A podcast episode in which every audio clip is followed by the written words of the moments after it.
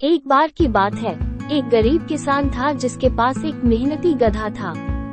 गधा फ़सलों का भारी बोझ बाज़ार तक ले जाता था और किसान के परिवार के लिए ज़रूरी सामान वापस लाता था। गधे और उसके मालिक के बीच अच्छे संबंध थे और किसान गधे के साथ दया और सम्मान का व्यवहार किया करता था। एक दिन, किसान को बड़ी मात्रा में फ़सल को बाज़ार तक पहुंचाना था। इसीलिए उसने गधे पर भारी बोरे लादे और यात्रा शुरू कर दी।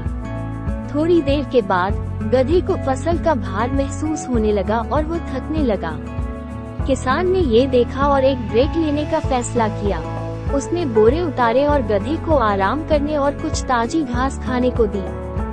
थोड़ी देर बाद किसान ने सारे बोरे फिर से लादे और फिर से यात्रा शुरू कर दी। हालाँकि, फिर से जल्द ही गधा थकने लगा और अब सड़क के बीच में ही रुक गया।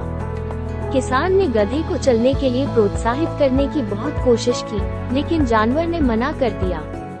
किसान ने महसूस किया कि गधा इतने भारी बोझ के साथ यात्रा जारी नहीं रख सकता था।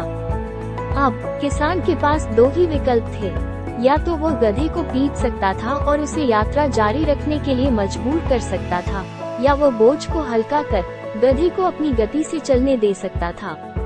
बहुत सोचने के बाद किसान ने दूसरे वाले विकल्प को चुना और कुछ बोरे गधे की पीठ से उतार दिए। अब जैसे ही बोझ काम हुआ, गधा तुरंत उठ गया और फिर से चलने लगा।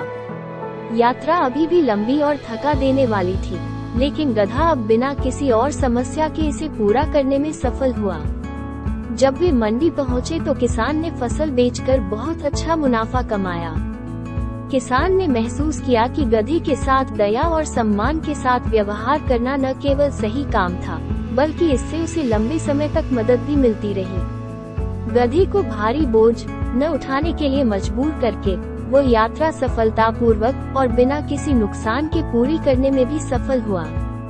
उस दिन के बाद से, किसान ने हमेशा गधे पर उचित वज़न लादना सुनिश्चित किया और उसे रास्ते में आराम करने और खाने की अनुमति भी दी। गधा अपने स्वामी की ईमानदारी से सेवा करता रहा और वे दोनों खुशी खुशी रहने लगे। कहानी का नैतिक उपदेश ये है कि दया और सम्मान महत्वपूर्ण गुण होते हैं जो जीवन में सफलता और खुशी ला सकते हैं। चाहे जानवर हो या मनुष्य, दूसरों के साथ देखभाल और अच्छा व्यवहार करना चाहिए। अंततः ये सभी लोगों को लाभान्वित करता है।